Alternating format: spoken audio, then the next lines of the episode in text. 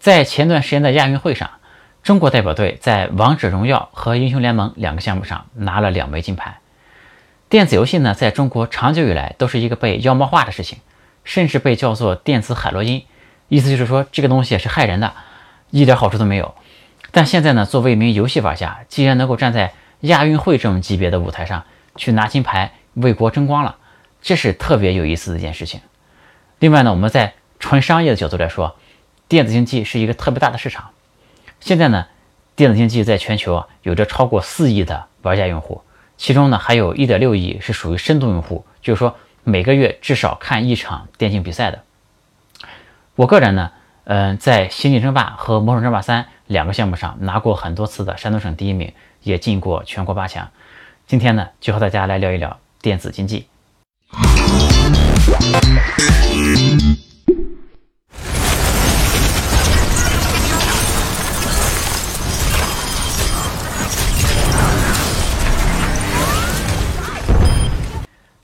有趣的灵魂聊科技人文，我是李自然。今天啊，其实时间已经非常晚了，天都快要亮了。嗯，但我们的节目不能搁呀，于是在这里录这一期电子竞技，也让我想到了以前通宵打游戏的日子。其实电子竞技的历史比一般人想象的要久远很多。有据可查的呢，是一九七二年在斯坦福就办过一场游戏比赛，当时呢是在游戏机上玩的一款游戏，叫做 Spaceball。嗯，当时那场游戏比赛的奖品呢是谁赢得比赛就可以获得一年的杂志订阅，这也是第一次这个游戏比赛的奖品。然后到了1980年的时候呢，有一个游戏厂商叫中文叫雅达利 Atari，嗯。他办了一场游戏比赛，比赛的项目呢是他自家的呃 Space Invaders。那场比赛呢，其实影响力已经比较大了，嗯，已经有超过一万名玩家去参赛了，嗯，而且在那个年代，其实就已经有游戏玩家可以登上《Time》杂志，就《时代》杂志了。一九九零年的时候，任天堂在全美二十九个城市办了一场非常大规模的游戏比赛，嗯，决赛呢也是设在了好莱坞的全球影城。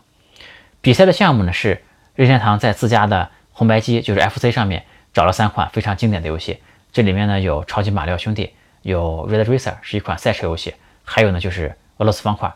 这场比赛啊规模比较大，而且呢这个意义它的影响非常深远。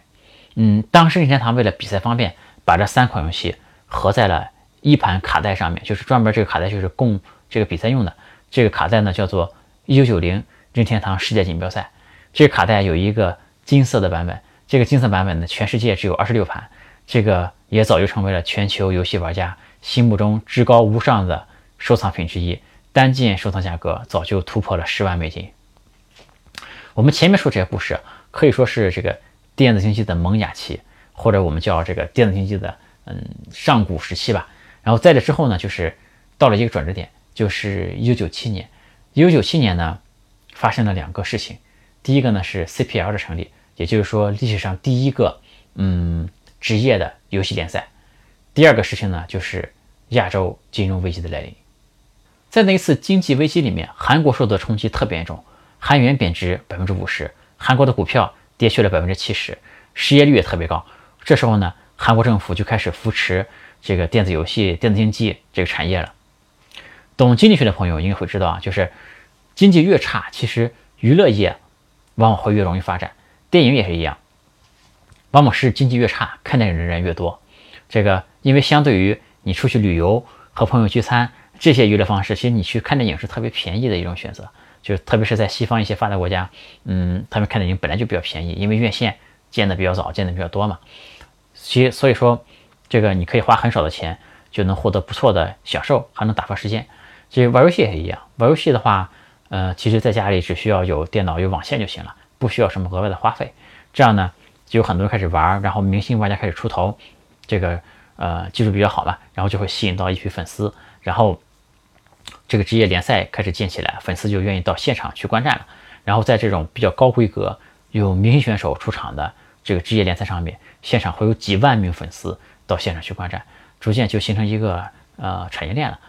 其实韩国人呢是真正的发明了电子竞技。啊，就是形成了一个完整的产业链条。这里面呢，有玩家，有这个粉丝，有明星选手啊，有这个呃赞助商，有这个线下的比赛，有门票收入，一个很完整的产业链就出来了。嗯，所以其我觉得这是电子竞技发展的第二个阶段，就是韩国的崛起。电竞的第三个阶段呢，就是随着中国的加入，因为中国是一个很大的电竞市场，现在也是除了美国之外第二大的电竞市场。嗯，随着中国的加入，然后越来越全球化，市场越来越大，整个的这个呃产业越来越成熟，这么一个过程。那电竞在中国的发展呢，非常不容易，因为第一，我们起步比韩国要晚；第二呢，在这个中国的这个传统观念里面，玩游戏还是一个不务正业的事儿。在韩国那边，一个职业玩家有几万名粉丝到现场助威，他们活得真的像明星一样的时候，中国这些高手们看到了是，只能是羡慕，非常的羡慕。当时这个中国玩家生存状态非常的差，就是躲在网吧里吃个泡面。这种生活状态，嗯，当时所谓的中国的职业玩家吧，一个月一千五百块钱，你就能请到中国最顶级的职业玩家了。因为所谓大多数的这个顶级玩家，其实也就是逃学出来打打游戏，也没什么收入，有人给钱包吃住，这谢天谢地了，一千五不错了。当时办一场比赛，这个我参加的比赛里也有啊，就是拿一个 MP3 出来当奖品，你就能吸引到这个。很多高手还会从外地过来参赛的，啊，几百块的奖品都会有这个选手愿意从外地去参赛。当然，有些人也不完全是为了钱，也是看重这个比赛的荣誉。但是，这个玩家普遍，就玩家群体普遍都是很年轻的嘛，很多人都没钱的。然后为了几百块的一场比赛，有些人坐火车过来，有非常有名的高手当时愿意坐火车过来，然后也住不起旅馆，还背着被子过来，就准备。在网吧里对付一下，或者是露宿街头那种感觉的。当时和我一起打游戏的一个小伙伴，我们是在一个战队里面嘛，这个还练就一身绝活，就是自己给自己理发。我们发现，怎么认识你这么久，你的这个头发长度都是常年没有变化的？他说我都是自己经常给自己修一修，那个这样就省得去理发店花钱了吧？其实去理发店花不了几个钱，但他是想尽可能的把钱都省下来，然后去网吧去练游戏嘛。其实啊，真的是挺不容易的，但他技术还是不错的。我们都觉得他头发一年四季都没什么变化的。然后我我后来这个有一次打进全国总决赛，然后到上海来比赛。当时上海那个比赛，嗯，在当时来说待遇已经非常不错了。就是来呢，呃，就是呃，你在外地去上海的话，会给你报销往返路往返路费的。路费怎么算的呢？是看你来的时候花多少钱，然后呢，他给你双倍的钱。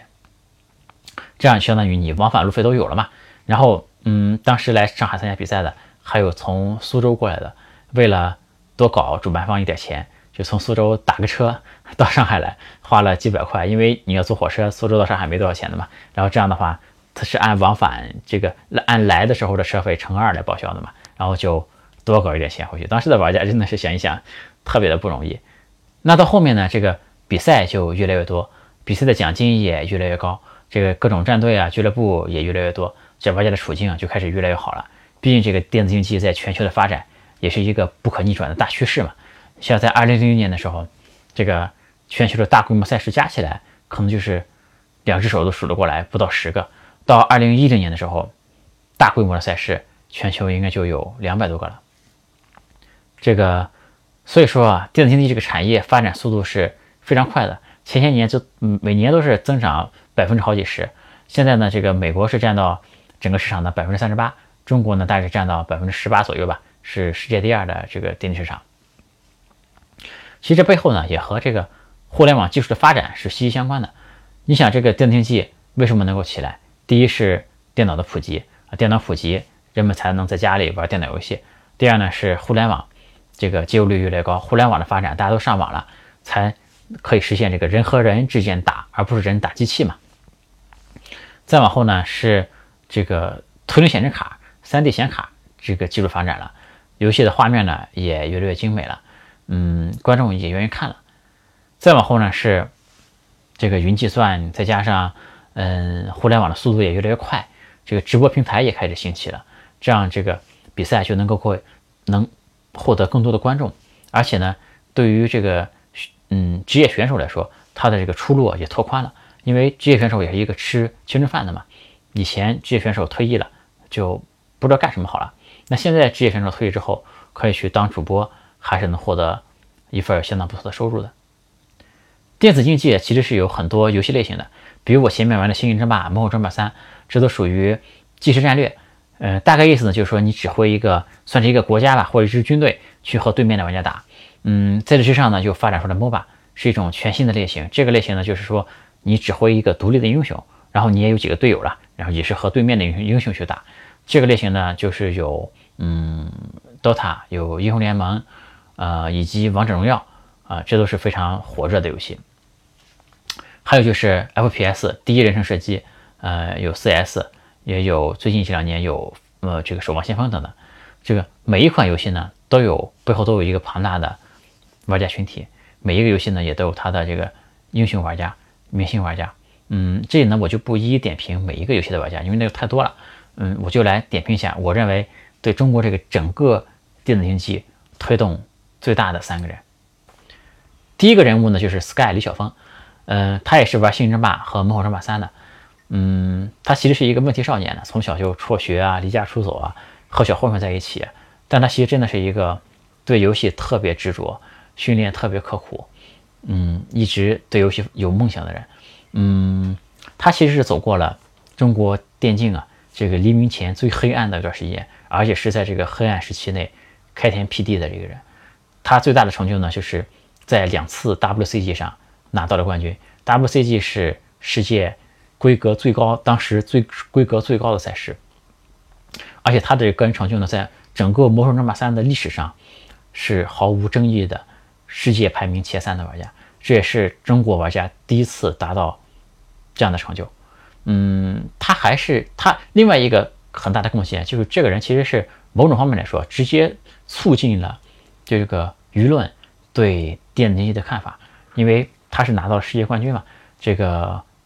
中国总是有种爱国情节，拿到世界冠军总是值得自豪的一件事情嘛。于是舆论就开始这个对电子竞技这个事儿开始转向了。包括他之前学校的辅导员，以前一提他来就是差生，当年骂的最多，骂他骂最多就是这个辅导员。然后李晓峰拿了世界冠军之后，再说起来之后，就是充满自豪的，这是我的学生。然后他们学校也是把他放到了这个校友的这个光荣榜、这个名录里面的。就是他也是对这个促进电竞的这个。嗯，社会这个声望这一块呢，起到了非常积极的作用。第二个人呢，我投给王思聪。嗯，前面说李晓峰是一个非常厉害的游戏玩家，但是这个事情，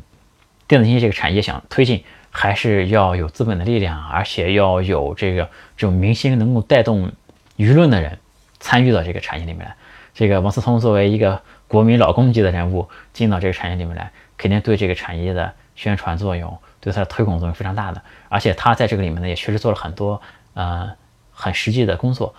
他组建了这个 IG 战队，IG 战队呢是一个非常有名、历史战绩非常好的一支战队。嗯，而且他还促进了这个 ACE 的这个产业联盟。嗯，这个事儿呢对这个产业的规范化做了很好的推进作用。而且他还投了这个熊猫 TV 嘛。嗯，熊猫 TV 就是更直接了，就是他就是专注于做电竞直播这一块的，也直接推动了。电竞直播这个行业的发展，嗯，王思聪本身呢肯定是一个深度的这个电竞爱好者了。这个他自己也经常和一些职业玩家在一起打游戏。嗯，前段时间他还作为这个一名队员，以队员的身份参与了一场这个英雄联盟的比赛。当然，对手那个队是相对弱一点的，他自己的队友呢，这个都是特别厉害的高手，大家带一带他，取得这场比赛胜利。然后呢，他就宣布退役了。呃，作为一场。自己也是完成自己这个当职业队员的一个梦想嘛，打了一场比赛就退役了，而且这个胜率定格在百分之百，成为了一个电竞界的传奇，百分之百胜率退役的一个电竞选手。而这个事呢，这个其他玩家就说啊，还有钱真好，为所欲为怎么样？但其实，嗯，对于电竞本身的发展、宣传、推广，都是起到了非常好的推进作用。那第三个人呢，我就要说马化腾了，其实就是腾讯这家公司的。腾讯这家公司作为中国电竞市场的一个拓荒者、一个开拓者，其实是它是在中国电竞市场上投入最大的一家公司。第一呢，它办了很多比赛，赞助了很多比赛，这个包括中国参加亚运会这个电竞项目这个事情，其实也是腾讯在背后推动的。嗯，然后呢，他自己呢，不管是自己开发的还是买的，反正手上有很多好游戏，包括英雄联盟，包括这个王者荣耀、皇上战争等等吧。而且他也是直接投资了很多做这个赛事直播的平台，电竞赛事直播的平台，所以它是对中国电竞产业投入最大的一家公司。那最后再说一下，对于想进入电子竞技这个行业从业这个事儿怎么看？比如说想当一名职业玩家这个事儿怎么看？那首先我觉得这是特别特别拼天赋的一个事儿。嗯，就 Sky 李可峰以前说过，如果你玩了一年游戏还在类似黄金这种段位上面，那你就断这个念想，想都不要想了。因为这个中国这个玩家群体很大，每个游戏呢背后都有大量的玩家在玩，但每个游戏最后出的知名选手就那么几个人，其实是万里挑一的这么一个事儿。就比如说，我们拿互联网行业来说，可能这就不是你要干互联网就不是很需要天赋。一百个人里面，可能有五十个人混的都还不错，就是他拿的这个薪资可能比在别的行业还要更高一点。但是职业玩家这群体呢，可能一百个想干职业玩家的人，最后有一个真的能成为职业玩家就不错了。所以是特别特别拼天赋的一个事。你要是玩几个月，觉得自己天赋不错，进步特别的快，那还可以。就如果是玩了一年游戏，还是这个没成为没没打过什么，没在什么比赛上拿过名次的，那基本上都不太可能的。然后随着这个行业的发展，其实有很多新的工作机会出现，比如说，嗯，可以在俱乐部里当教练，当俱乐部管理人员，当这个俱乐部的数据分析师，呃，等等，还可以当这个比赛赛事的这个解说呀，等等。其实有很多新的岗位出来，但这些新的岗位呢，也会更倾向于使用以前当过职业玩家的人。呃，比如说你当一个主教练，呃，就拿就好比这个足球俱乐部吧，这些知名主教练往往都是知名球员出身的嘛，是一个道理的。就是咱不说主教练，哪怕你当一个解说吧，嗯，他也会这个更倾向于使用以前当过职业选手的人，因为这些人呢，就是哪怕你口才更好一点，他也会优先选用那些当过职业选手的人，因为观众会以为这些人对游戏的理解更深刻，呃，更专业等等，所以说。这个就是如果你的水平足够高啊，在这个行业里面路路子是很宽的。但如果你的水平没有这么高，天赋没有这么好，那这个行业呢，就其实对于普通人来说是特别难的一个行业。再一个呢，就是你要了解你会失去什么东西。就是玩游戏这个事儿啊，你作为娱乐是特别快乐的一件事情，但是你这当职业选手训练，其实特别刻苦，就特别苦的一件事情。往往一个重复着机械的一个动作，你要练很多很多很多遍，其实特别的枯燥，特别的没意思。嗯，这个 Sky 李晓峰，他曾经想把自己的弟弟带到这个电竞行业里来培养成职业选手，但他这个弟弟呢，来训练了一个月就受不了了，就回去继续当装修工人去了。呃，这个行业这个苦不是人人都能吃得起的。还有一个很有名的星际选手叫 Flash，他这个右臂从手肘到肩膀有一个很长的一个疤痕。就因为这个训练过度，导致这个肌肉受伤了，只能通过做手术来解决啊。这时你就可以想象到这个训练的一个压力有多大，训练的时间有多长。然后另外一个就是，嗯，就是当职业选手还是蛮吃青春饭的。一般就是年龄比较小的时候，你就要进入这个职业了。基本上这个大学呢，都是要错过的。这个是其实，嗯，也是对人的一生影响很大的。然后这个行业呢，其实也是一个。比较新的一个行业了，虽然整体来看市场越来越大，是个整体是越来越好，但未来其实存在很多不确定性。比如说，呃，以前就是说，呃，一个职业选手的黄金期一过就没事干了。那现在这个行业进步了，我可以去当主播了，可以去做俱乐部管理了，我的出路就更宽了。但是这个事儿呢，嗯，你可能再做十年，再做十五年，那你的主播可能也不能再继续干了。那这时候你应该再去再去干什么？嗯，这个这行业内还是有很多不是很清楚的地方。当然，这话也没那么绝对，因为在这个在国外，在 YouTube 还有七十多岁的老奶奶当这个电竞主播也很红的人也是有。但是说整体来看，这个行业整体发展是好的。但是呢，长久因为是比较新的一个行业嘛，就未来几十年怎么样，其实还是看不很清楚的。所以，如果想进入这个行业的人，还是有很多地方需要仔细考虑的。那今天电子竞技这个话题就和大家聊到这里。如果大家喜欢我的视频，请大家转发、关注、点赞。呃，屏幕上呢是我的个人微信和微博，欢迎大家关注。如果是音频网站的用户，可以打开全拼的李自然点 com，上面会有更多信息。那么我们就下次再见，拜拜。